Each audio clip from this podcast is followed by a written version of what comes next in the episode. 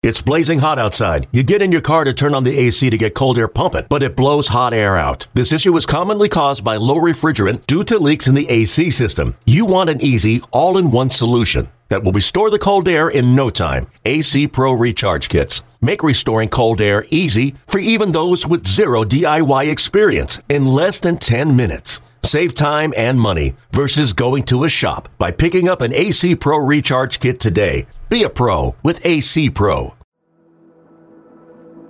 Swing and a high fly ball to left field. Back is the left fielder going back, back, jump, it's gone! Leonard's done it! A home run! And Leonard has the record. Jeffrey Leonard has set a playoff record of hitting home runs in four consecutive games.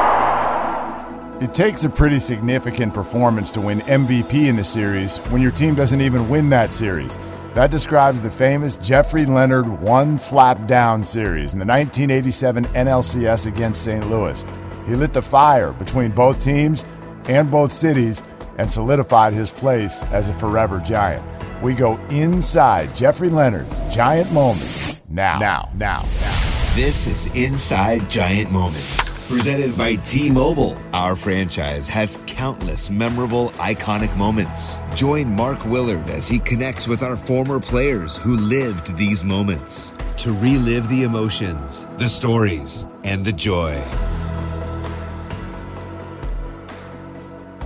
Hac-Man, the great Jeffrey Leonard joins the Inside Giant Moments podcast. This is one I'm really looking forward to. Uh, to, to, to do it. I, I mean, you were uh, you were one of my favorites as I uh, became a Giants fan. Jeffrey, how are you? I appreciate that, Mark. I'm doing fine, man. I'm doing good. Yeah, it's great to have you. You know, as I really kind of dive into to looking at your story, one thing jumped out, and I, I wanted to know how you even ended up in baseball. You had a ton of football scholarship offers, you had some basketball offers, nothing in baseball, and you weren't drafted, yet you end up in baseball. How'd that happen? I've always played baseball. I mean, you know, my father had me uh, playing baseball since I was five. Um, it was something that I could do. You know, he trained me very, very, very well. And uh, by the time I was 11, I was playing on 12, 14 teams and, you know, and so forth. Um, he would never let me play at my original age group when we first started because I remember being 10 years old and I wanted to play with the kids, man. and he had me playing 12, 14 ball. So the very first year, uh, I, I actually sat on the bench. I never played one game. He just had me sitting there watching the games. So after the games were over, you know, I used to go out and slide in the dirt and get all dirty and go home like I played, but I didn't play an inning. anyway, the following year, um, uh, the following year, um, I was 11, so he put me on the team, you know, and then I started at shortstop, and um, you know, I had a little slack, you know. Some of the older kids were, you know, saying that I only was playing because my father was the coach. But after a few games, you know, watching me play, um, all those things that went away. So my father prepared me well. But you know, as I said, um, I always played baseball. I mean, when I got to junior high, excuse me, uh, you know, I played football on the street. You know, I always played basketball a little bit, but I didn't really love it. And then as I got a little bit older, and then I went to high school, I only played football on a dare. Really? So that's the only. yeah, they dared me because you know I was pretty good on the street, but they said, "Well, you can't even do that on the real field. You're afraid to get hit." I go, "Really? All right." So then I tried out for the football team. and uh, you know, it's funny you mentioned it because I can remember the very first day was was hitting, and he had and, and Coach Levin had two lines of you know kids facing one, you know facing one another, and he goes, uh, "Okay, the the line on the right are going to hit the line on the left," and I kind of like went, "Huh?" He's going to hit me. I had to learn how to take this hit. So when he hit me, you know, it, it it really wasn't that bad. And then I said, "Oh, okie dokie." So I had to really think that. But anyway, it went along, went along, went along, and I ended up, um, you know, making the team as as the tight end and um, I ran the kickoff returns and the punt returns. So actually, w- one day I um, uh, was playing, and they called an audible, Blue 88, and that was for me to do a little quick slant across the middle of the field. And, you know, I did it. I caught the ball. And uh, the next thing I knew, I was on the sideline looking up at my coach, and he was like, you know, asking me, you know, where was I? How many fingers am I holding up, and all of that. And I go, what happened? He said, well, you got knocked out. so, so I, I, I laid there, man, and I told him right at that moment, I said, okay, from now on, coach, I'm going both ways. There's no way I'm gonna let somebody hit me like that, and I can't hit them back. So that particular week, I um I ended up taking the outside left linebacker's job. So then I went both ways, and then the rest is history. I mean, I I, I absolutely fell in love with the game, and uh, that's the short version. I really loved football. My father hated me playing it. He only came to one game uh, in three years. but uh, that's that's how it all started, you know. And I I I I really loved it. So were there were there times, were there days, weeks, and months where you thought maybe you were going to do football and, and not baseball? I know your dad was a player, and so maybe that was his vision. But how did that all play out? Well, um, right after that, you know, I, I started getting into basketball. I had no idea that I could jump that high, so that kind of came out. and I was like, oh, boy, this game is easy. And um, so I started playing basketball, football, and so on. And, but football, I fell in love with football. So my mindset was to go to college and play on both. Um, at that time, I was going to go, you know, play, uh, try to play both, you know, football or baseball or basketball or baseball, or one of the two. I mean, no, two of the three. That was my actual plan. And um, and what happened was uh, the Philadelphia Phillies kept coming around, you know, and, and, and, and scouting me and all that. And you know, long story short, you know, it kind of broke my heart because they they kind of promised me that they were going to draft me, you know, number one, blah blah blah. So I was kind of like, okay, but in my mind, I was always thinking about, you know, attending college and you know, and playing, you know, lettering in both sports. And anyway, the um the draft didn't go my way. Matter of fact, I wasn't even in the, in the draft. And I was like, Right. oh my god, really? And you know, it was a lot of political stuff. You know, I, I don't need to get into all that, but um, it it really left me in a bad place. But you know, at, at the same time, you know, I had other avenues to travel. And what actually happened was I um uh I was playing American. No, my last game of high school baseball. This this old fragile man just walked up to me. I was sitting on the bench, and he asked me. He said, "You know, I'm so and so. uh What are your plans? Do, do you plan on going to college and play football or basketball?" And I I turned around. I said, "Well, you know, I really don't know." And so then he reaches in his pocket and he hands me a card. And he goes, uh, well, this is my card. Can you let me know if you're going to play a Baker Legion ball as well? I go, I am. Could you please send me your schedule? I said, yeah, yeah. Right on, buddy. So I put, I put the card in, in, in my baseball pants. I didn't think a thing about it. So that was the last game. So we had to hand in all of the stuff. So I handed in, you know, my uniform, blah, blah, blah. And a little bit of time had gone by. And one day I just happened to talk to, to my father and I mentioned it to him. I said, you know, oh yeah, Dad, have to tell you, uh, my Dodger scout uh, came out and talked to me a little bit. And he said, whoa, whoa, whoa, whoa, whoa, a Dodger scout? And I said, yeah. And he said he gave me the card. Where's the card? I put it in my baseball pants. So we called up Coach Boatlicker. We went to high, you know, went back to the high school, went in the locker room. They hadn't even moved the uniforms. It was one big stack of dirty uniforms. I had to go through all that. I find the card. I give the card to my father. My father calls the scout. The scout comes all the way back to Philadelphia, and he watched mm, one of my American Legion games. And he, you know, he wanted to talk to me after the game, and uh, he wanted to give me, you know, a quick little tryout. And uh, so I, you know, I took a lot of ground balls at shortstop. I took some fly balls in center, and I took batting practice. And then he offered me the contract. So Wow. my dilemma, Wow. my dilemma was, my dilemma was, I said, Dad, you do know that we have to go back home and tell mom because my mother wanted me to go Right. to college. So we Right. we had an issue with this, and my father said, "No, no, no, you're gonna sign. You're gonna sign." Oh man, really? And that's like so. th- So that's how it happened. I signed, and uh, that's the way I signed. That is exactly how Wow, I signed. and- that's how it went down. So were you uh, were you already signed when you did tell mom? I I had already signed. He okay. signed right there so at the ballpark on the bench, and he he gave me his glove and uh, a pat on the back and said, you know, good luck, and you know, I'll be keeping contact and da da da da da, you know, all that. So you know, I was happy as a lark, but at the same time, I knew we had to go. At the next five or ten minutes, I'm going to be home, and we would have to tell my mother. so how'd that Uh, go? How'd she react? Um, I think in front of me, she, you know, she did her best to, you know, to to actually be really, really happy.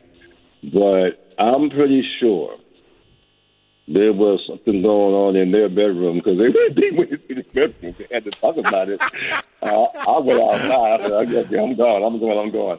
But um, Right. you know, as it transpired and everything, uh, her biggest regret was that she he always thought that you know our time together was short and she didn't have the time, you know, the time that she thought, you know, to raise me and to prepare me for, you know, life outside of Philadelphia and, and all of that. But, you know, in, in reality, she did a better job than she thought.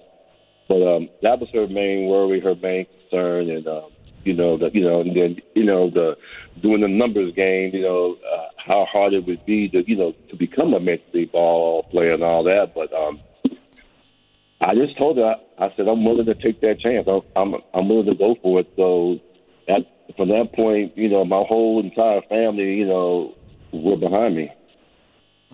and uh, of course become a big leaguer. You did. You you spent some time there with the Dodgers, not a lot. It was then the Astros where you had a little bit more time. And I know that when you were with the Astros, you wanted out, and, and maybe you weren't getting along with the manager. You've said before that the day you were traded to San Francisco changed your life. How so? Yes, it did. I mean, you know, I went to the Astros.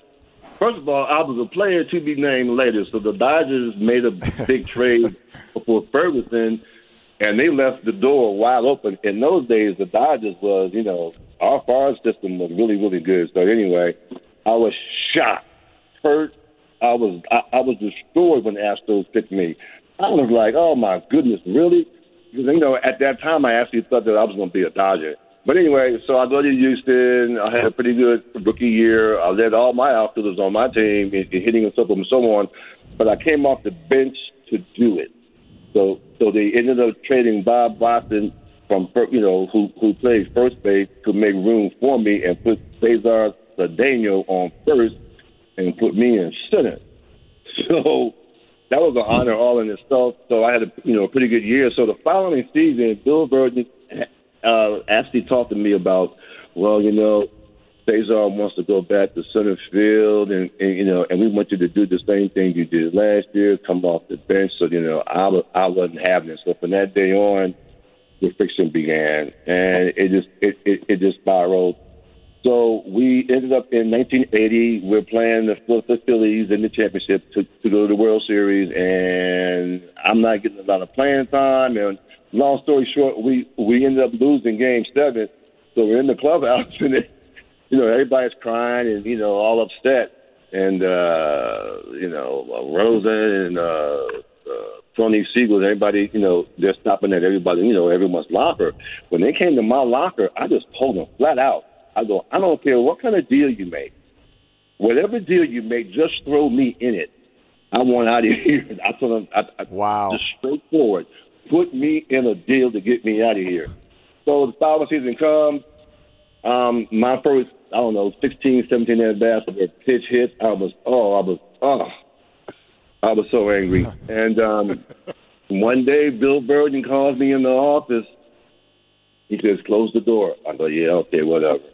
And he, he goes, uh, "You finally got the wish." I said, "I did."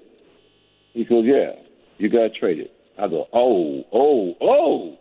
So then I go, well, where am I going? And he says San Francisco. And I was like, I probably fell on the floor, man. I was like, whoa, because you know, uh, it just a lot of stuff just flashed, man. My childhood, and you know, uh, going to Connie Mack Stadium all of the time, and sitting through batting practice, and it seemed like the Giants hit more more batting practice home runs than any team. I had a thousand balls. Ray Hart, McCovey, Mays, all of them was off the hook, and that's the fact that you know it was the Giants, I had to sit there kind of like quiet first because all of a sudden on the inside, I, I, I got a little nervous. Of, you know, a little excited about I'm actually going to San Francisco, and and and that's not no joke. Not saying that Houston Astros weren't a big league team, but they didn't have anywhere near the heritage, the history, you know, the power uh, of the San Francisco Giant team. So I kind of started thinking then, that first day in Bill Virdon's office, how how big of a deal this is, and uh, it actually just changed my entire life uh, on the field and off the field, actually. So I was that was one of the best moments in my life in baseball. Oh, yeah. Well, and it changed Giants history too. Obviously, you know. That said, you joined the team at a time where they weren't winning a whole lot of games. I know 1982 wasn't terrible, but for the most part, uh, you, you struggled for the first few years as a team, and I know you're a pretty competitive guy. So, how did it sit with you upon arrival? How how did it how did it compare with what you were thinking that day it was going to be? Um, when I arrived, uh, it was you know it was all good. It was so many outfielders. I mean, uh, I can't even name them all. Martin, Clark, Chili got called up, Max Venable, yeah, Billy North. I mean, it was a, a, a I mean, a, a log jam. So, so one day, uh, Frank Robinson called us in the office. So all the outfielders are in the office. He goes, okay, this is the way it's going to be. I'm going to start three of you guys. Whoever has the worst game isn't playing the next day. Oh. So we all look around. We all went, oh, okay, okay, fine, all right, whatever. So, so, you know, everybody was taking it, you know, in stride. Whoever had the bet, the worst game, it is, you know, was over. So the meeting is getting ready to break up. I go, I have a question. Frank goes, yeah, what is it? I go, well, let's say, for instance, you know, Jack goes three for four with a double, and, you know, Larry Herndon or somebody, you know, gets three or four hits, and then I only get one, but I get the game winning three run homer. Who's not playing the next day? if, you know, if, if, you know anything about Frank Robinson, Frank Robinson pointed at me and said, "Get the get out of my office." Exactly. So that's exactly. how we started. that's how we started, man. And then you know, as history, you know, things, you know, uh, the following season, you know, um, they made some trades and guys left and everything, and um, and and and that and that union of um Jack Clark, Chili Davis, and myself started. Um, but uh, that losing was rough. I mean, uh, it was exciting for me to be there to, to you know, to get my feet wet and, and, and get some solid foundation and establish myself. So losing was one thing, but you know, at the end of the day, it's nine individuals playing. So I had to get mine. You know, you know yeah. what I'm saying? The, the, the losing hurts, so as we went along, especially in 1985, when we lost 100 games, yep. going yep. going to play in those in that year in those years were tough because you know the the the uh, the fans were you know thin, but the five or six hundred people they had out there were loud. Right. they let you know. I can hear them, man. But um, deep down inside, in a lot of us, it it meant something we had a fire burning inside. Uh, and I really got to tell you, man, it, it's like it was embarrassing. Um, but when I look back, even then, we we said, you know what, we needed that to do what we did after. We needed something to ignite. We had to get the right people in here.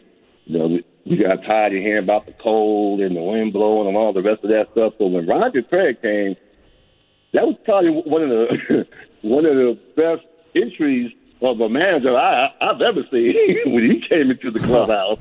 Whoa. Yeah. He came in smoking, man. He came in there, man, and whoever doesn't want to be here, raise your hand and all this, and I'm this and I'm that. This is the way it's going to be, and, and, the, and the room was quiet.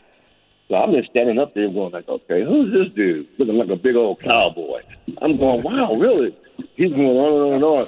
So he actually, you know, he has to go down as the guy that that that changed the culture of uh, the mindset of baseball players and baseball in San Francisco. Because the following year, we had, you know, you know, a better year, and then that led into the '87. So you Yeah. know, those teams from the, the, that team from '85 six to seven actually started that movement because everything changed after that. So Roger Craig, um, he came in. He was a tremendous mo- motivator, and he he laid the ground rules down. We had to change how we wore our uniforms. We had to, you know, try to use the cold to our advantage, and knowing that when guys come in, you know, for a three-game set, they want to get the hell out of there. So we had to use that. And uh, I won't stay too long on that, but I, I, I have to give you this this last part of the story.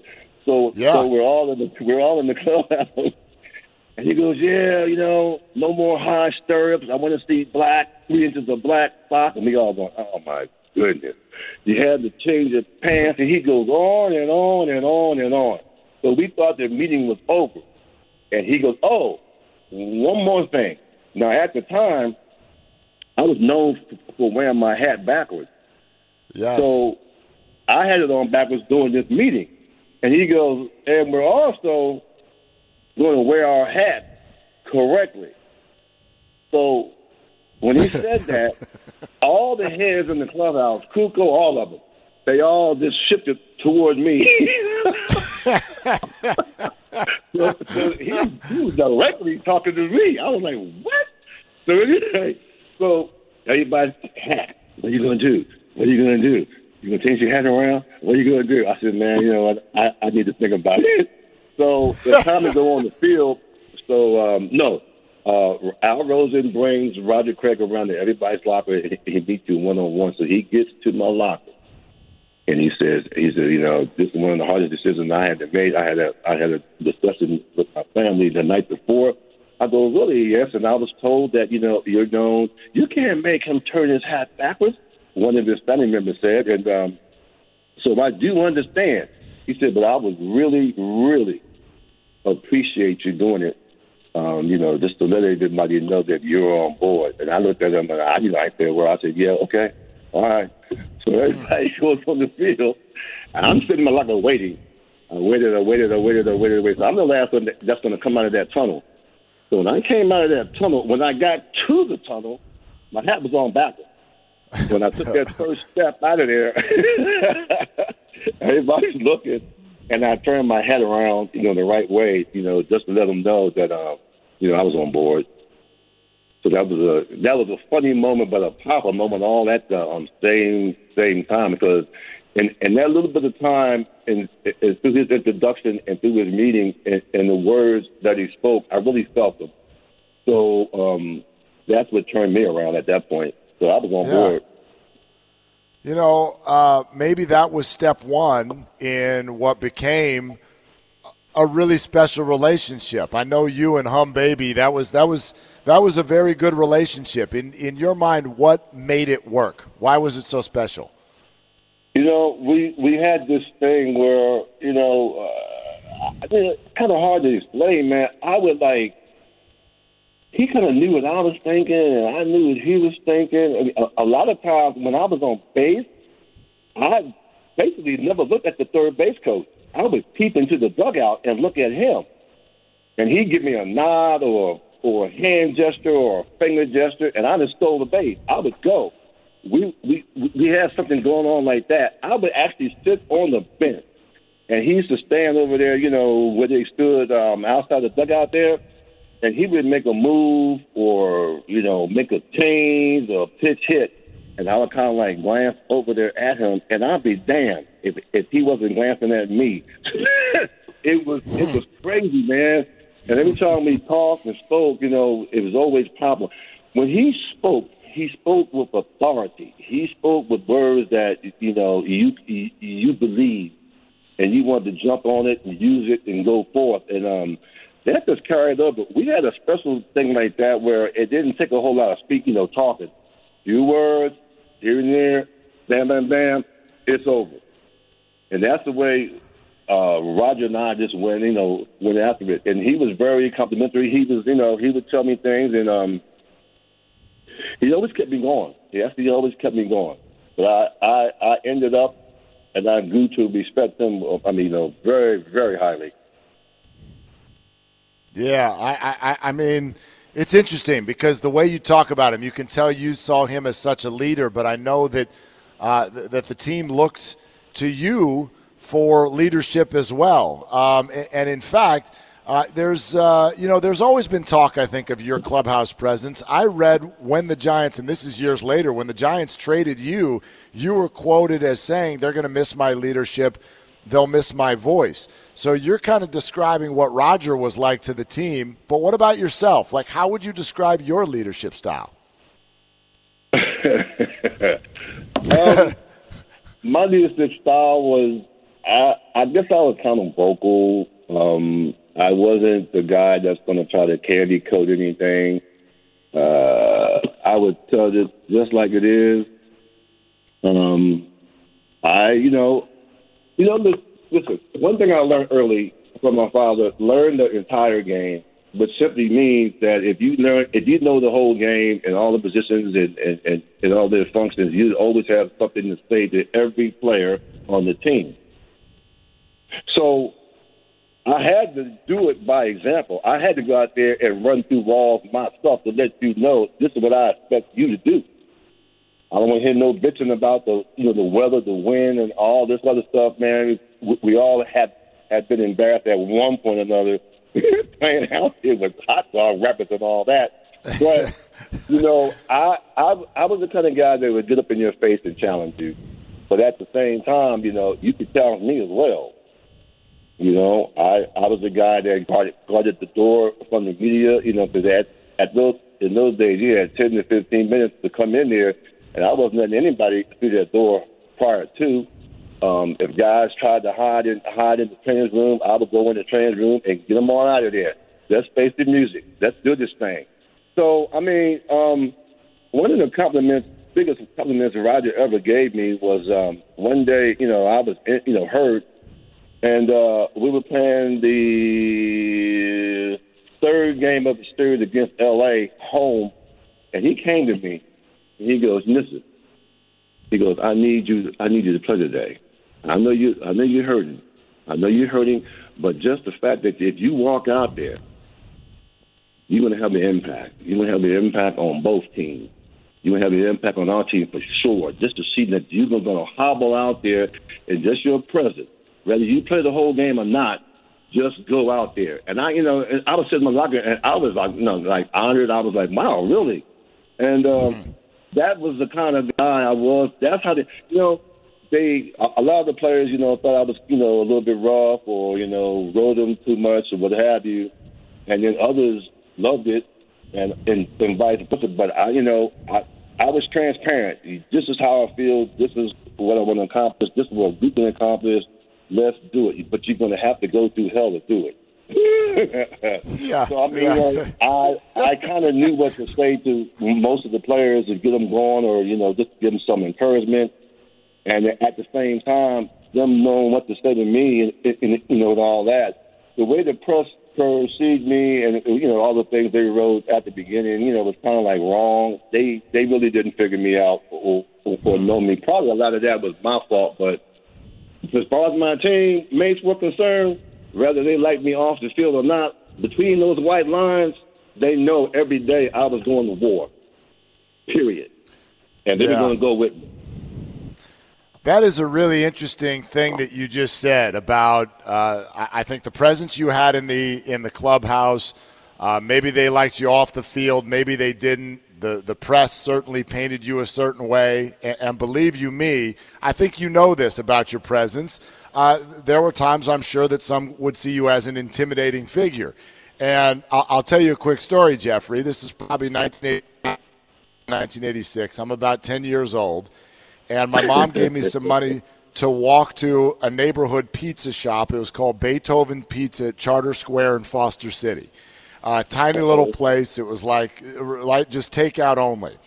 I walk in there, and there you are. And I'm a huge Giants fan, and I have to confess, I looked up at you. I was terrified. I was I was completely terrified. But I also I was like, no, no, no, I'm not I'm not going to not ask. I'm, I'm going to get up the courage and I'm going to go ask. So I grab, and I still have this today, Jeffrey. I grab a menu from Beethoven's Pizza and I asked you for your autograph and you personalized it and, and you signed it for me. Um, and, uh, you know, I don't know if it was perception, reality, or otherwise, but um, I was, let's just say I was breathing heavy when I left that place. I was glad I got the autograph, but I was scared out of my mind. Ooh, that's priceless. That's priceless. Oh, wow. I appreciate that story. That's made my yeah, day right there. yeah. there. That's made my day. you know, do, you, do you remember Beethoven's Pizza in Foster City? Yes, do you I remember do. that yeah, place? Yeah. Yep. wow. That's pretty cool. Oh gosh, yeah, That's pretty cool. Yeah, but I mean, I mean, you that's know, they- yeah. I'm sh- yeah. Go ahead. No, they always said I didn't smile enough and all of this. I was sitting in front of my lockers like, you know, I wasn't trying to keep you away, you know, keep the press away. They um they just looked at me and said, okay, he's he's looking mean or something. They, but I mean, you know what? One of the best descriptions of me, and I forget who said it. They said, you know what? He's no more than a concrete marshmallow. That's all he is. He's just hard on the outside, he's nice and fluffy on the inside. I remember that came out, and it was pretty cool. So that that kind of described me. Um, I just, was, you know, I just try to stay focused. It, you know, I had to do what I had to do to get ready for the game, and a lot of times, you know, because I was a prankster just as much as Krukow and Keitel ever was. But there was a certain point where, okay, it's time to put on my game face. It's time to get ready to go to war. And that's the way I took it. Um, as, as far as the press, um, I had a bad experience in Houston, so I kind of carried that over uh, in San Francisco. And you know how you get tired of hearing the same question? Well, what was that pitch? Sure. Oh, you hit the home run. You know, uh, uh, you know. I mean, come on. So one day, I just actually said, you know what? I'm not going to answer any more of those kind of questions. You, you, I'm getting paid to do that. I'm getting paid to put people out. I'm getting paid to score runs and hit, you know, and all that. The better news would be when I struck out with the bases loaded. Wouldn't you think that's that's more newsworthy? Find out what hmm. happened about that. So when I said that, oh my goodness, they went off. They didn't want to hear that, and you know, and all that. But that was a decision that I made, and then from that point, uh, I don't know if you knew this, I took most of those guys out to lunch, one by one just to sit down with me and talk to me, and almost and every one of them said the same thing. They said, "You know what, man? We had you wrong. We had no idea you were actually like this." And I, you know, uh, again, it was partly me, but at the same time, you know, I could have been a little bit uh, different, you know, looking back, but uh, I can't. So it, it, you know, it it wasn't what it was. So um, at the same time, on the inside, I was loving life, man. I love, I absolutely love playing baseball in San Francisco. There's no doubt about it. I could take Seattle. I could take Milwaukee. Oh boy, Milwaukee. I could take the Dodgers. Just- don't even compare to the experiences I, you know, I had in San Francisco. I mean, it was like, um, mm, it meant the world to me. A concrete marshmallow. I am going to remember that one. Yeah. yeah. That is a great. That is a great not only description. That's just a great nickname. Like that should stick. Well, you know, it's better than penitentiary face. Cause I, come on with that. Do you know how I got that name? Right. Do you know how I got that name actually? I do not know how you got that get You name. don't know. How? Okay, so so in those years, we would go to spring training, and somebody was vandalized the clubhouse one time in spring. We, you know, it, we, everybody knew it was coming up, so we just, you know, just just went with it. So one day we come into the clubhouse, and everybody has a T-shirt that has been, you know, marked up in some form or fashion. So everybody's laughing at theirs, and they're going back, you know, on and on and on, picking up this, picking up that. So I get to my locker. I grab my T-shirt out of my locker, and I don't see anything on it except a list of numbers at the bottom. So I put the T-shirt on, and I have these numbers. Is this? I took a mug shot,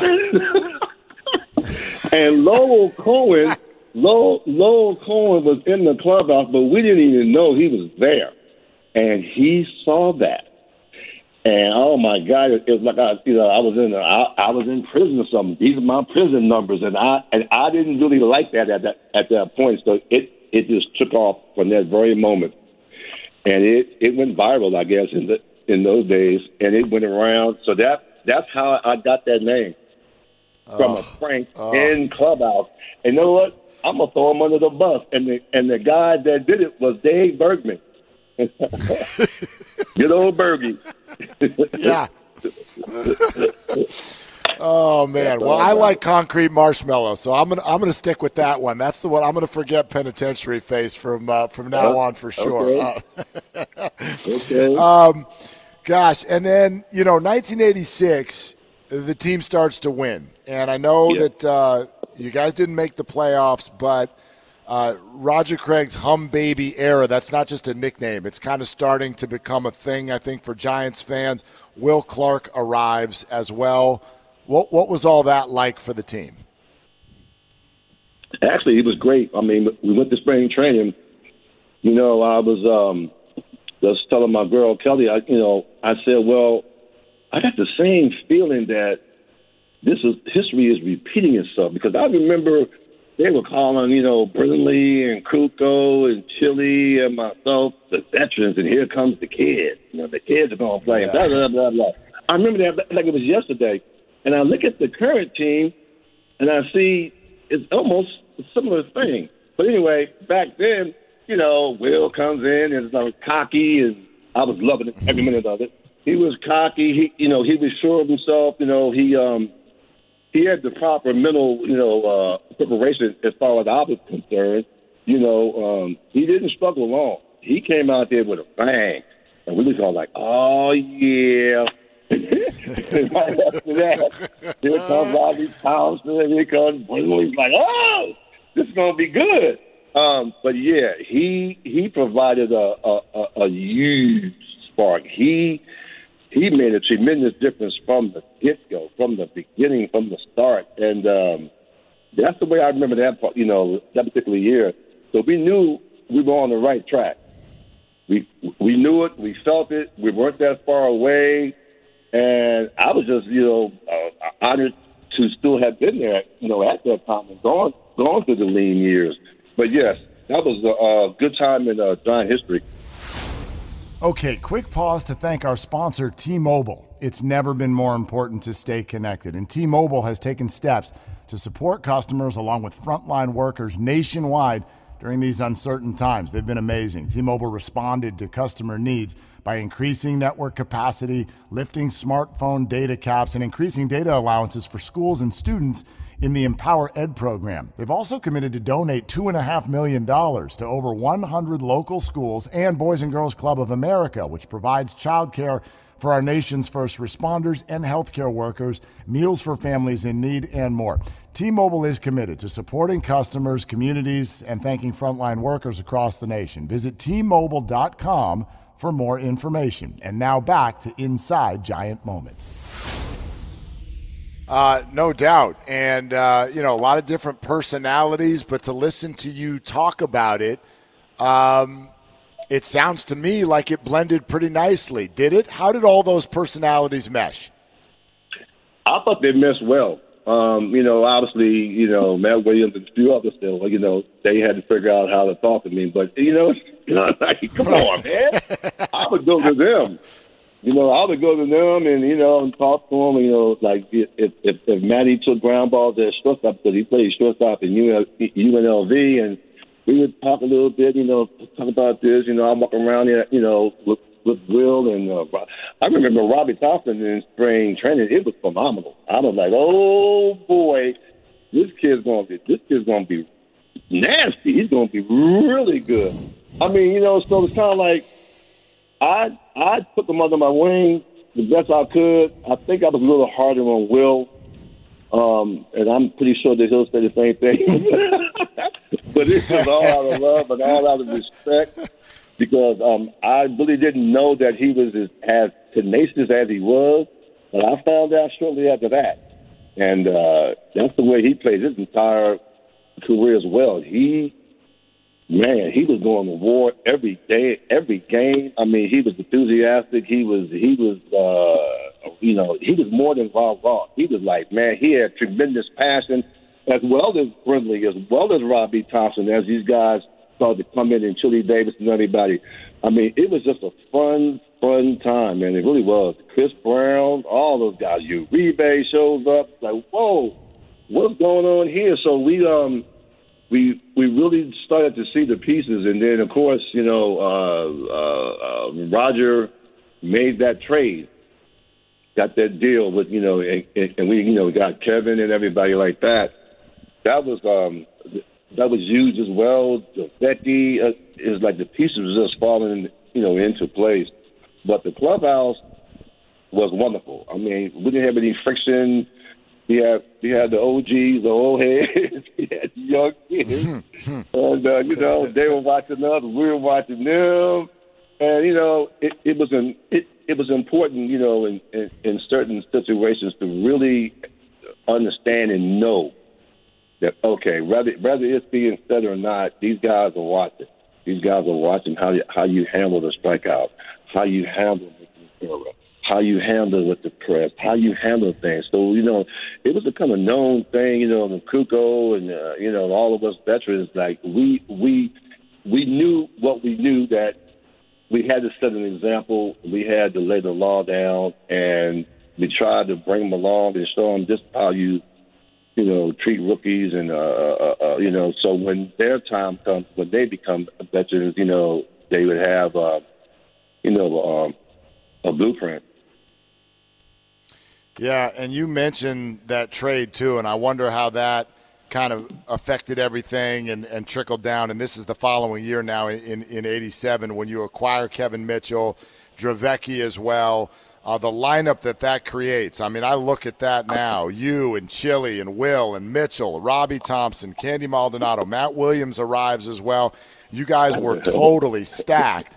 And I don't know if everybody knew what Mitchell was going to bring, but he certainly let everybody know right away. I know he homered at like two of his first three at bats, but but how did how did the clubhouse react to that? How did everybody feel with that trade? Well, let me start with how I felt. Okay. Now, when we made the trade, we traded away one of my best friends was Chris Brown. So, yep. You know, I went through a little period of mourning. You know, you understand. Hmm. So this was the only other time I wore my hat backwards. so I come outside. I come outside. I turn my hat on backwards. I go out. I stretch. I've been on the left field line. You know, I get my line of lines, left field and right field. Now we're in the Wrigley Field, so I'm just running by myself. Line the line, line the line, da da da da da da da da da. So then I came around, made that last lap, and I came all the way to the dugout. And guess who was waiting for me? Hmm. Humm Baby. Hmm. Humm Baby looked at me. All he said was, "Are you good now?" I go, "Yes, I'm good now." I turned my hat around hmm. straight and then went on in the duck, you know, went on in the clubhouse. So he knew I was done, but I had to get it out. So, okay, so so me and so Kevin and I, I don't think I even spoke to him actually. He um he comes in, you know, whatever, bam, he, he hits the ball across the street over the roof. I was like, oh my right. God. I didn't say a word. Right. Everybody's high five and everything. I'm just sitting in the dugout. I was like, mm, ba-dum, ba-dum, ba-dum, ba-dum, ba-dum. next time up, boom. He hits one further. I was like, oh my God. I just sat there and he and we still joke about this right now. So later on after the game, man, we, we were in the clubhouse and I walked over to him, man, and you know, and then our relationship began then and then uh, you know, I I was just telling him, I was like, man, you know what, don't take this seriously, man. I'm just going through a little thing. Uh, you know, I know the life of baseball. People get know, you know, they lose friends and all that. But uh, I'm very glad that you're here because you know, at at the time he was going to hit behind me, so it's kind of like, man, you're talking about having some protection. You, so I was saying to myself, well, shoot, you're not going to hit me because you, you're going to have to face him next. you had Will over right. there. Like, wow. So life was really, really good, man. But that's how we started. That trade was a huge trade. Those were the missing pieces.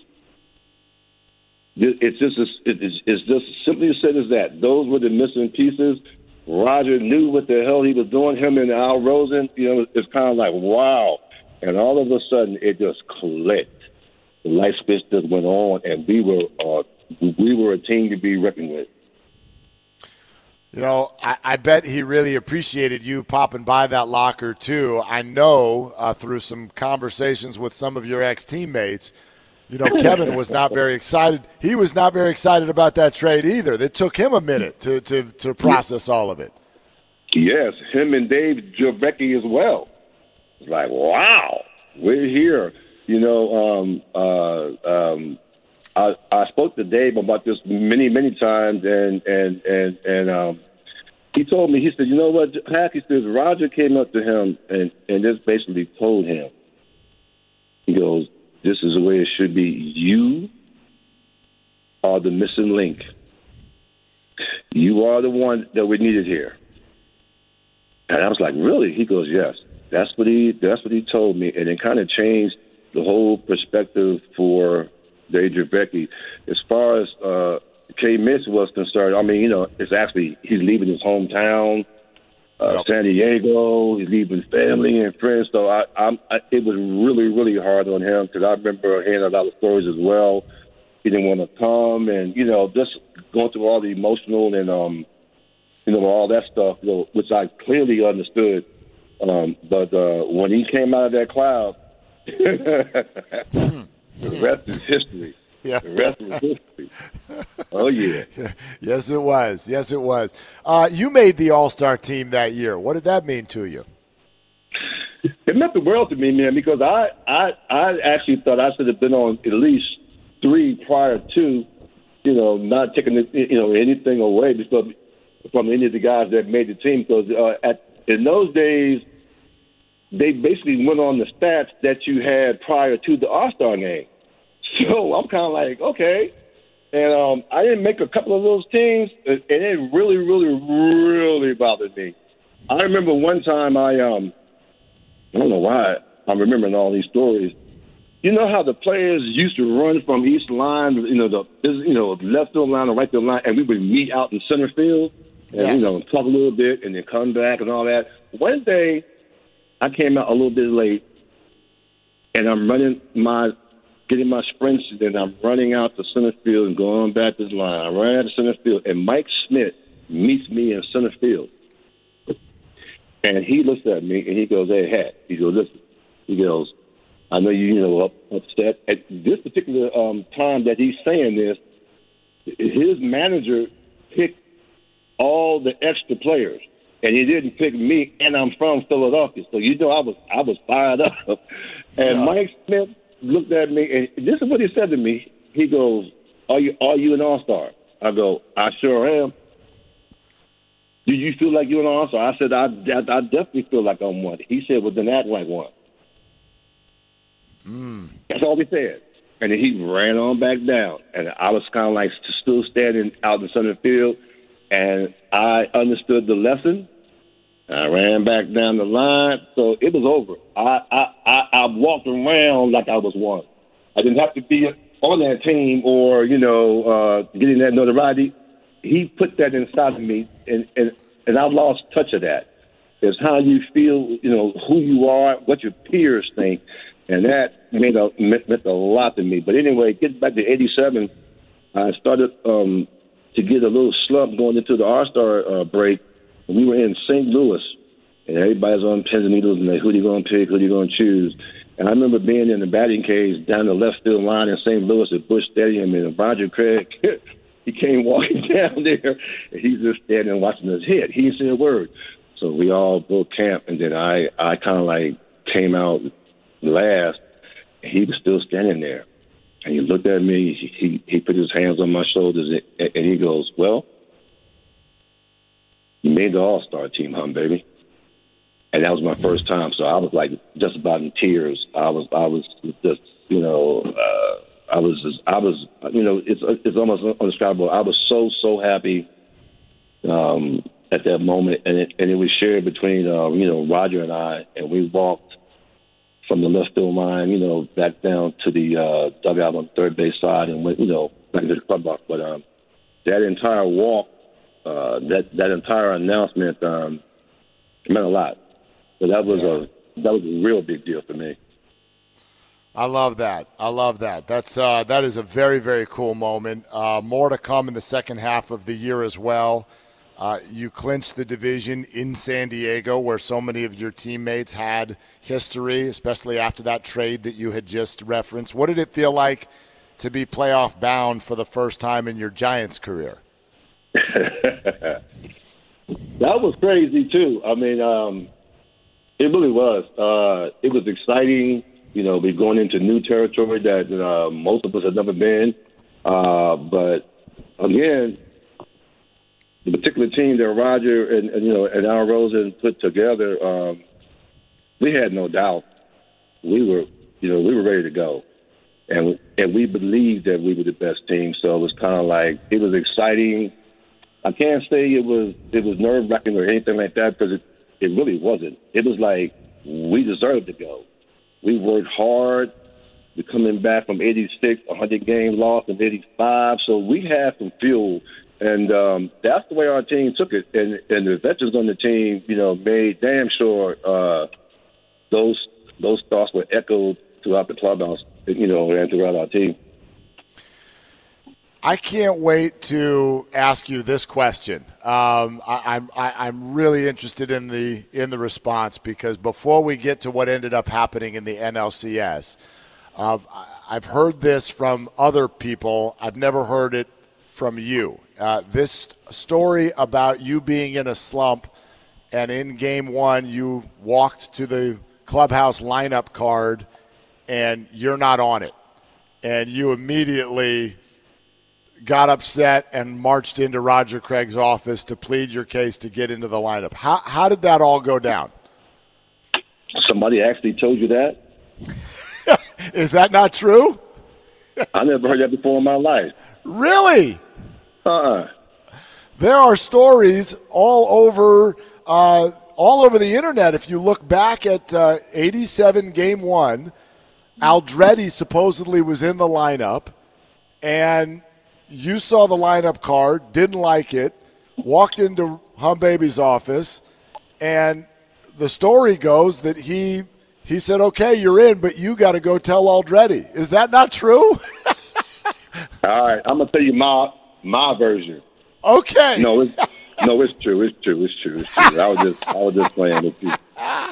Okay, so so um, St. Louis, the hotel is right across the street from the ballpark. So I come, I came and walking in with uh, Chili, as a matter of fact, and uh, we kind of like both glanced at the at the lineup, and I had to take a double take. I said, "Whoa, what?" So Chili, he kept walking. I actually tore the lineup off the wall. Bam! And you need to understand that uh, uh, Roger Craig was not the kind of manager that changed his mind often. He wasn't that guy. You know, and he had to respect, you know, that what he put out, you know, was what he thought was going to be the best thing. And so it was nothing like that. I had other things inside of me that that were that were fueling me, and I'll I'll, I'll you know I'll try to explain it But um, I tore the lineup card down, knock on this door. Uh, come on in. I go in, and immediately I close the door. Pop! I go. I said so many things in this room, man, and he was just sitting there. I go, I have to play. There's no way I'm not playing. I, you know, I, I was pleading my case, you know, but on the inside, when I went through the uh, the playoff series and championship series on Houston, and Bill Virdon elected not to play me, that broke my heart. That that that that left a uh, that left a stain inside of me. And I promised myself that day, that series, you know, the, the ending of that series, if I ever get in a, in another situation and we go to the playoffs or anything like that, I am going to kick ass. I'm going to play. So I had all this burning inside of me, and he starts talking about, well, you know, you were in a slump leading up to this and all that. I said, Roger, this this is a new season right now. This is this is showtime.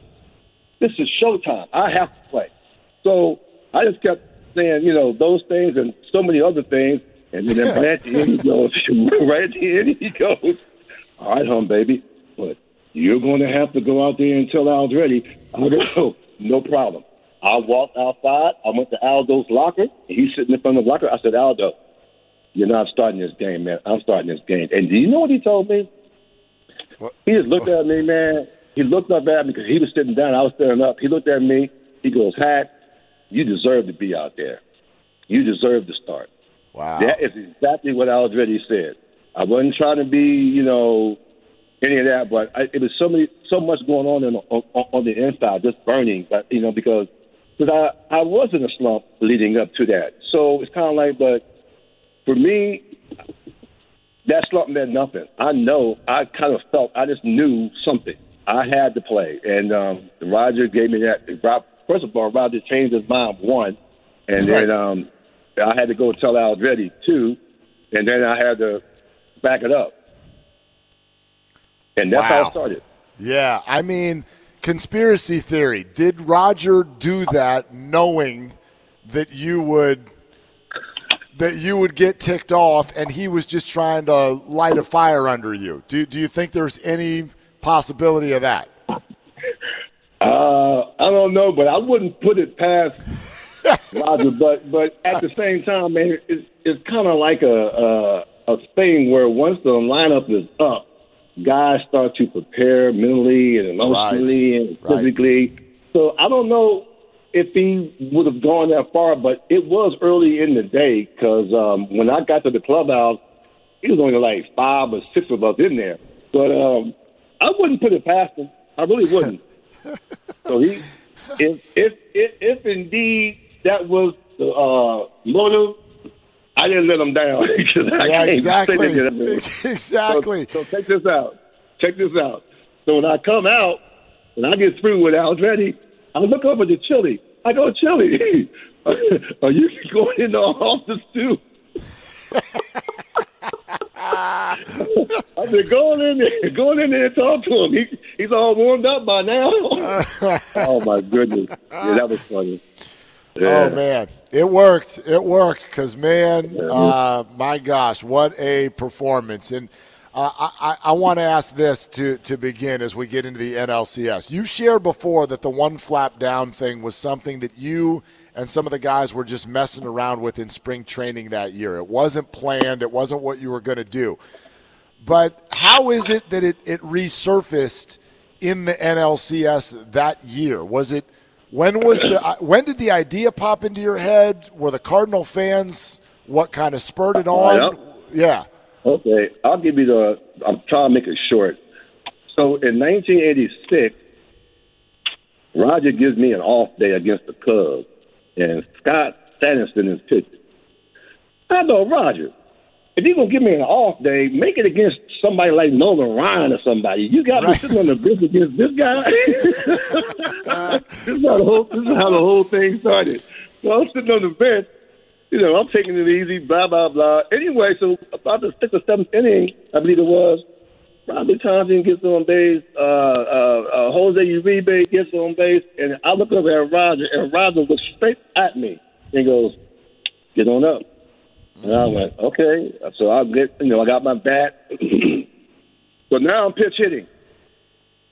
And uh, Scott Sanderson, he hung a curveball or something, and I hit that ball to Brown feet out the left. So I hit a 3 1 shot. So I'm running, I'm jogging towards first base, and Jose Morales is first base coach. Usually he's there with his hand up, you know, for the high five thing. This particular day, he's messing around, so he's not even near the foul line. So I'm getting closer and closer and closer to the bag, and at the last minute, he runs over and throws his hand up.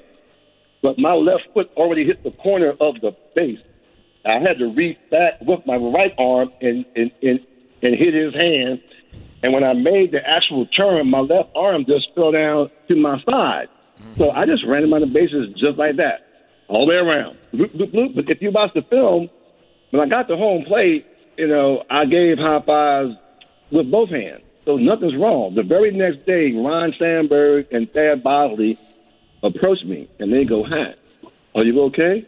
And I go, "What are you? What are you talking about? Am- I okay?" He goes, "Well, we saw your arm down by your side." I go, "Oh, oh no, no, no, no, no, no, no, no. I'm fine. I'm fine. I'm fine. I'm fine. I'm, no, I'm fine. Nobody nobody. It was over. So we go into spring training for '87. Kenyon Malala walked up to me one day. He goes, "Hey, Hack, you remember that home run you hit, man, and you had your hands down by your side?" I go, "Oh, oh, oh, yeah, yeah, yeah, yeah." He go, "Man, that was funny, man." I, I go, "Well, if I hit one of them day, I'll do it." So sure enough, bam, I hit one, and I I dropped my arm down by my side. That's for our team.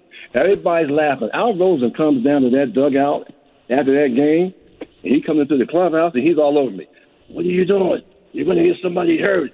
You're going to get thrown at. I go, what are you talking about? He goes, put that arm down there. I go, oh, man, we, we, we're just having fun. So about a couple of weeks later, Krukow brings it up again. I hit another one. Boom. So I do it again in spring training. Here comes Al Rosen. he, he, he, thought I was- he, said, he says, okay, you can handle it. You got it. I go, Al, we're just we're just having fun, man. I, I wasn't trying to show nobody up and all that. Blah, blah, blah, blah. All right, so that was it. So then we go, you know, like, like you said, you know, we start playing the season. I didn't do it again. So until the um, the game that we won in San Diego when we clinched it, I hit a, a, a home run to tie the game. And for some reason, I hit first base. I was coming around, just approaching second base, and Gary Templeton started. he started staring something to me. I couldn't quite make it out, so I just dropped my arm. Bam! And he fell out laughing. So I came around, and uh, nobody said a word, man. No one said a word. So we go to St. Louis uh, for the um, you know you know the series and everything, and um, we kind of like didn't like how far up they had our people sitting and you know the seats. We thought they should have been you know a, a little bit better seats and all that. I just have to make a comment. I just said, "Wow, man! If I hit a home run today, I'm going to take nine years to get around these bases." I'm telling you, I'm gonna soak this thing up. Everybody laughing, you know. That, that, that, that that's the normal stuff that we did. So I hit the I hit the ball, and I hit first base, and it just kicked in. Bam! I dropped my arm. So I'm coming around, and Tommy Herr's looking at me. I hit second. Ozzie Smith is all pissed off. So I come around and hit third Pendleton. So that, so then I hit my man. Uh, I just started almost walking from home to third. I mean home, uh, no third to home. So I get off almost at home plate, and Pena is looking at me like he wants to fight. So I hit the plate. I had no idea it would have that kind of you know impact. I wouldn't even think about that. So I came around there, and my team, you know, we were going ecstatic, you know, blah blah blah blah blah blah blah. So all right, so I said, "Wow, if they have that kind of effect, if I if I hit another one, I'm gonna do it again just to piss these people off. If they have that kind of effect." So the next day, I did it again. So I come shooting around there again, man, and they're going off. I mean, these fans were all over me, man. I mean, they were, oh my God. So I came around, whatever. So we take the flight back home to San Francisco. And uh, Joe Garagiola, the senior, wants to do an interview. So we start to do the interview, and he starts asking all these questions, and you know, on and on and on and on. He goes, what do you call it? And I, I went, what do you call what? He says, what do you call that thing that you do with your arm? I go, I wasn't even thinking about it. I go, oh, oh, I, I don't know. I just, I just pimping around the bases. I, I, I don't know. He goes, he goes, he goes. It, it's more like a one flap down. Uh, uh, uh, uh, you have one flap down. I go, whatever, man. He named it. Joe Garagiola Senior named it one flap down. It wasn't me. Right. So, you know, history has it. You know, so now I'm back. I'm back home. So you know, if I hit one, I have to do it now because Right. it's known. So I, I got posted and all kind of stuff out there and everything. So then I hit it, and I go around again. So that that's basically what, what it was. So um, I was just, you know, it it was it was fun to you know me. It, it, it was fun for our team and all that, and um, but uh, that's how it was birthed. How did the home crowd react to it in that game three? You hit, as you hit your third of the series. Man, how did one of the yeah? best- How did what did they do? It was one of the best feelings ever. I mean, I, I, I did it, and I came around, and they were going crazy. One and two. And he's hit one to deep left center, and look out now. If it's gone, it is gone, and he's got one flap down. Yeah, look at his left arm. There it is. The flap is down, and when he gets to third, it's going to take him maybe two, three minutes to come around. And remember, he now joins the company of Henry Aaron, Gary Matthews, and Bill Madlock. Uh, he's slowing down. And it is four to nothing San Francisco.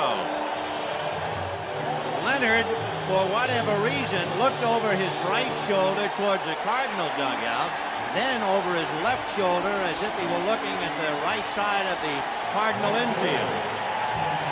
The hack is back indeed. Make a great villain wrestler. There he is. They They, want want him to come curtain out. call. Yeah, they want a curtain call. We'll see if he comes out. Make him wait. Make them wait. Make him wait. Oh, So boy. Laurence Olivier of Candlestick Park. He's proud of his humility. Yes. Here he comes now. So then I go into the dugout, and I'm just sitting down, and they will not let it go. I mean, oh, basically, everybody is standing up. So Chris Speier looks at me. he goes, Pat, it's time to come on out here. And then I I saw what they had it on, had it recorded of me saying, make them wait. I was not referring to our fans. I was referring to the Cardinals. Make them wait because Cox has stepped off the mound and he's waiting for you know everybody to calm down and me to come out. So I said, well, make them wait. So I'm just standing there. So Chris Power had to come and get me.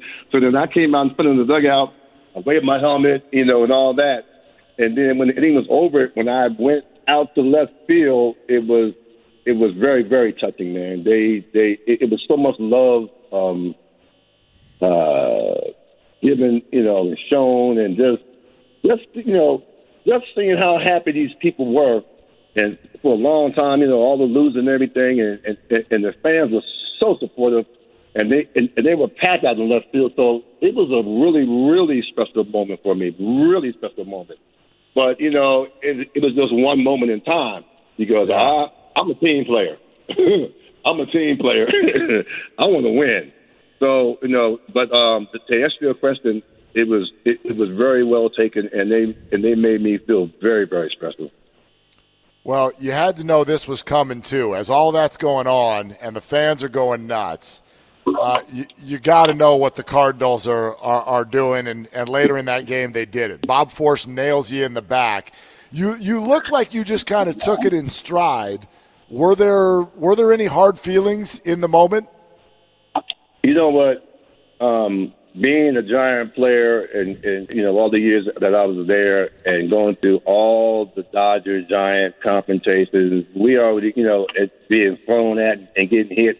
I just assumed that I'm all, I'm gonna get hit or thrown at because that, that that's a compliment. Getting knocked on your butt, getting hit, and all that. They had to do something.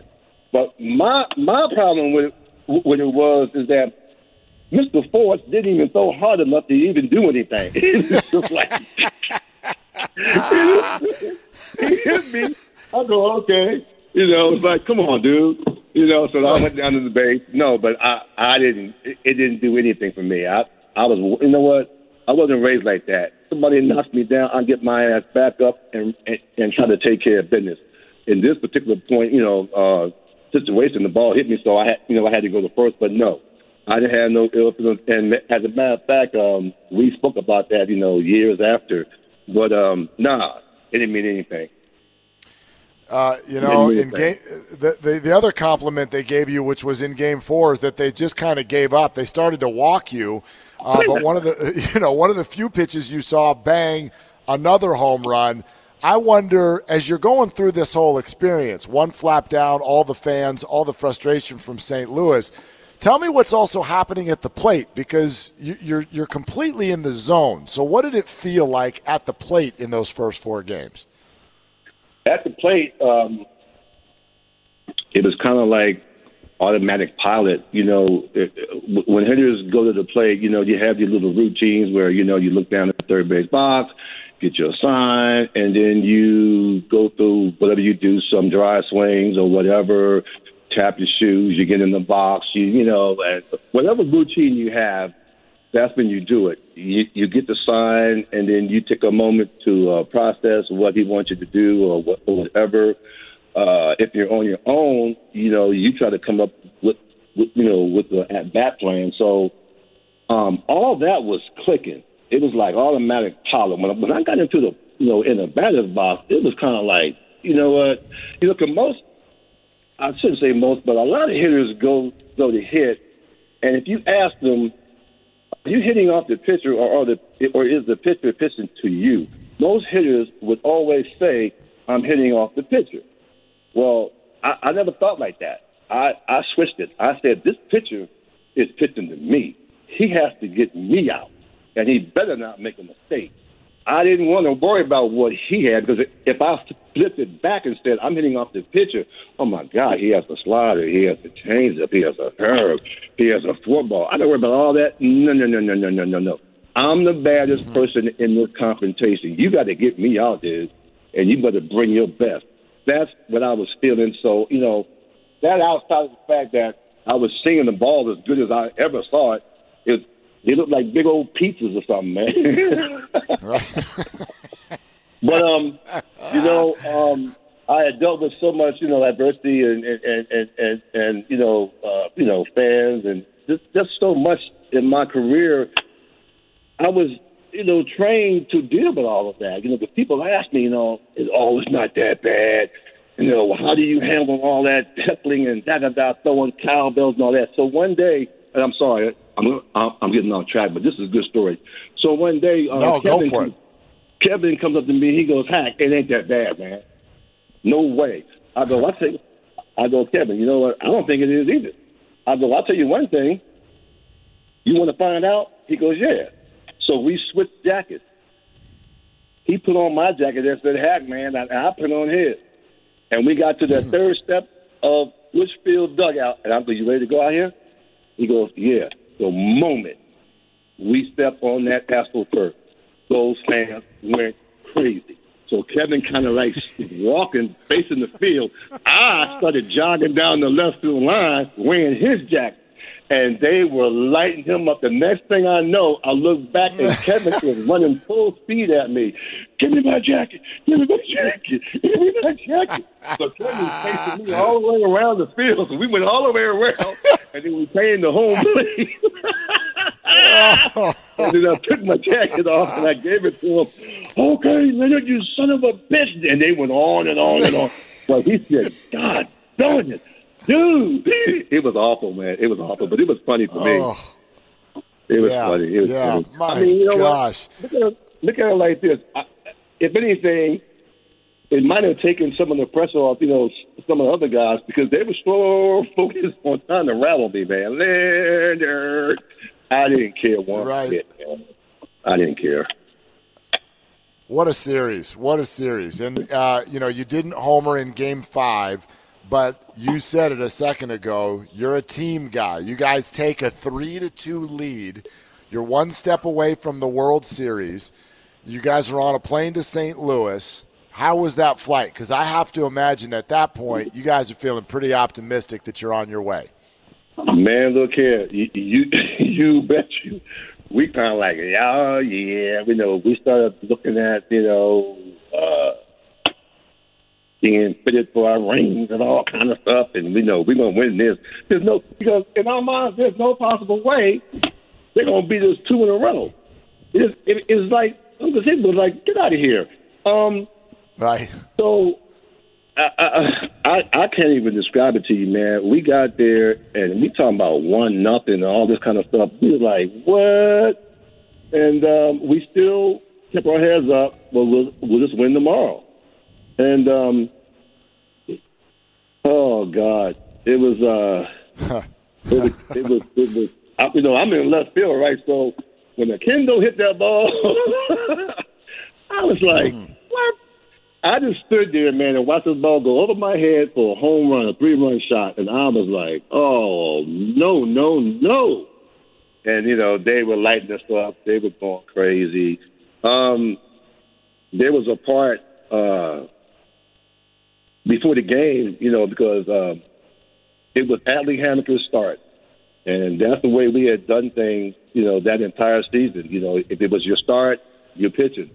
But unlike it is today, Krukow was ready to pitch. And uh, he he made that clear to Roger. He said, Roger, I'm I'm good to go.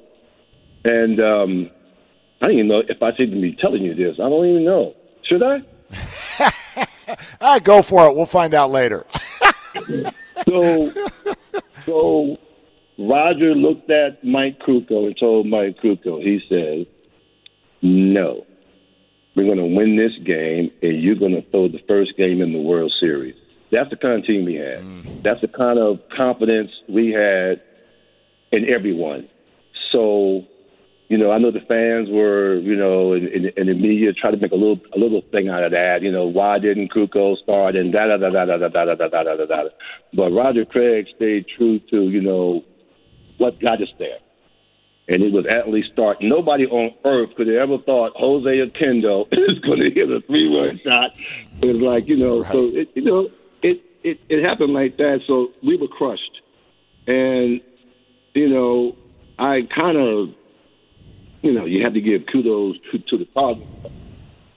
To this day, we were the better team, no doubt about it. And you know, at, at the you know the following year, I went to the uh, American League and all that, and I remember playing against the Twins, man, and all those dudes were coming over. They, they were going, man, how did y'all lose that, man? We were expecting, we, we- we were getting ready to play y'all, man, all that. They knew that we were we, we were the better team, but hey, as they always say, it's baseball. So they won it. Yep. That um, Yep. that still haunts me to this day. And I wonder what were the emotions? What did it feel like to win the MVP, even though you were crushed? I'm sitting in the clubhouse with my teammates, with my warriors, with my friends, with my family. So we were a family. And we're all sitting there as quiet as it, it, it could ever be. And we were stunned. Like, what? You have to be kidding. There's nobody was saying a word. We were just sitting there, you know, thinking about that. Like, what? Oh, whoa, whoa, whoa. So we started thinking about the people of San Francisco and all this. I mean, so many thoughts were racing. Because you, if you were in the midst of it, it was really, really, really, really, really sick that we let our town down. Oh, man, we let uh, It was just a spiraling of emotions. And then all of a sudden, these two little dudes walk in through the door. And they go, hey, we need, we need Jeffrey Leonard. And, you know, here he is. He's over there. And um, the guy goes, uh, we need to have you, uh, you know, come out. You won the, you know, the most valuable player. So, I, you know, I thought it was kidding. I said, man, you know what? And, you know, because we had lost. And he goes, no, no, you, you won the MVP. All right, so I had to walk out. We had to walk, you know, go to the other side of the the, the underground part of the uh, Busch Stadium and, and go to the media room. And as I'm walking toward it, here comes Cox from the Cardinals. And uh, you know, I go, man, you know, good good series and all that. And then he shook his head and said, "Damn, man," he says, uh, "You you were the best player on the field on a daily basis. So, you know, much props to you. You know, it, he said it, it felt good, whatever, but it, it is like, screw that. We lost. So I kept Right. walking. So I go in, I go in, I get the uh, the, uh, the big old cup, and I'm holding it, and I was kind of like, I couldn't be happy. There's no, there's no possible way I could be happy. No way at all. So I took it. You know, I thanked everybody. And you know, you know, you the, you know, the, the last player, you know, who uh, ever won it, you know, on a losing team, blah blah blah. It didn't mean it meant absolutely nothing to me. So I walked all the way back. I came into the clubhouse, man. I just went straight to my locker, put that inside the locker, just sat there. You know, you know, gradually, you know, one one by one. Later on, because we were still in our uniforms, still shocked. And we go, man, congratulations, man. You, you know, you earned it and all that. And I was kind of like, man, I was in tears, man. I was like, man, this doesn't mean a damn thing to me. It should be all of us. But anyway, that's um, that's part of what I was feeling. Yeah, yeah. Gosh, man, uh, amazing stories. And I, you know, you said something earlier in this conversation where you could combine all of the experiences you had with the other uniforms you've put on, and it doesn't match the experience you had in San Francisco. And I think that comment sort of captures the mark that you left with the organization and on the fans as well. And, and it still continues to this day with the work you do with the team. So, why was that or how would you put that into words why was why was the giants organization different for you Well, I think I might have been asked this maybe once or twice. I mean, uh, Milwaukee was Milwaukee. um, um, Seattle had no history. You know, uh, um, I was I was only there, you know, to bring to start Griffey's career off in '89, which was an honor. Um, but it, it was Seattle. Uh, not saying anything bad about either of these towns. Now, when, now the Astros, they didn't have any history either. I mean, we, we had a really good team, so I didn't, I didn't feel, although I was in the big leagues, I didn't, I really didn't like feel like a real true big leaguer. It's hard to say. Now with LA, I came through the minor leagues and all that, and you know they had that team that was set. Nobody could crack through the lineup, so everybody was hoping to get traded or you know whatever.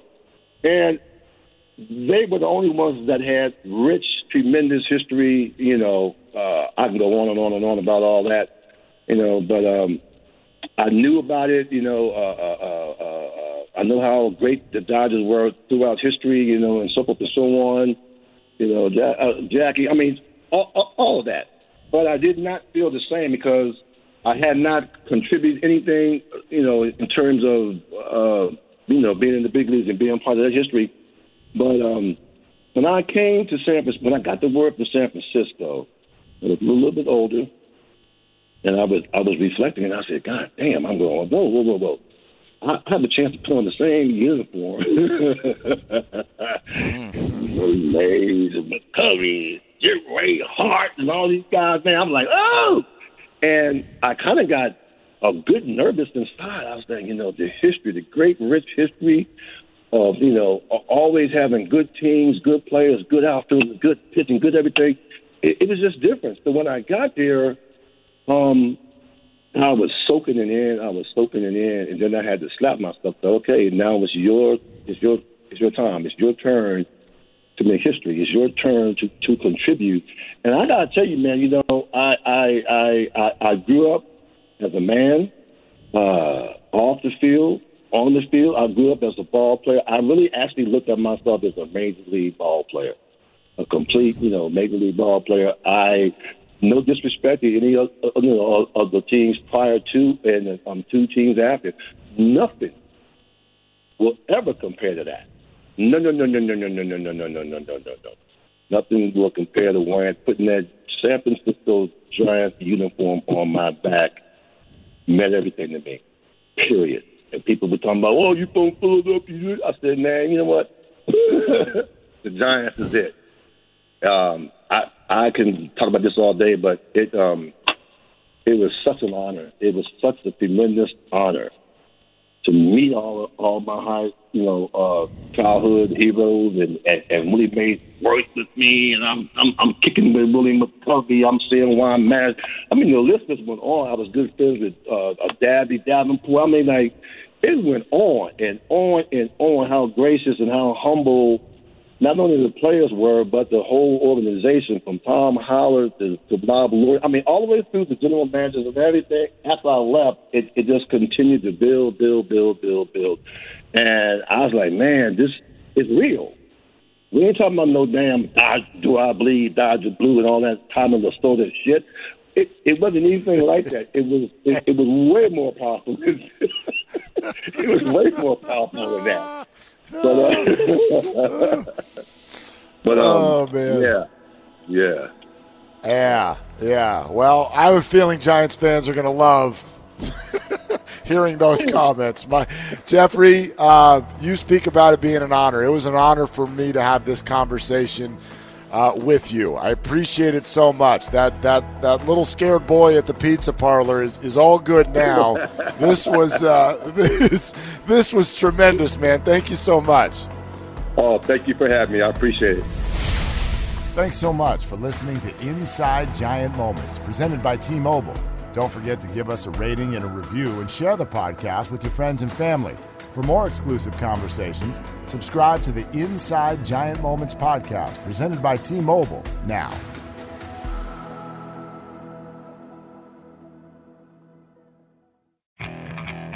Okay, picture this. It's Friday afternoon when a thought hits you. I can waste another weekend doing the same old whatever, or I can conquer it. I can hop into my all new Hyundai Santa Fe and hit the road. Any road. The steeper, the better. Because my all new Santa Fe is available with HTRAC, all wheel drive, so I can hit the trail without a worry in the world. Heck, with three rows and best in class rear cargo space, I can pack the whole family in with all our gear. We've got available dual wireless charging for our phones, so we'll never lose touch with civilization, and we won't lose touch with the primordial power of Mother Earth. So, which is it? Waste the weekend or do something a little more epic? And conquer it in the all new Hyundai Santa Fe. Visit HyundaiUSA.com or call 562-314-4603 for more details. Hyundai, there's joy in every journey.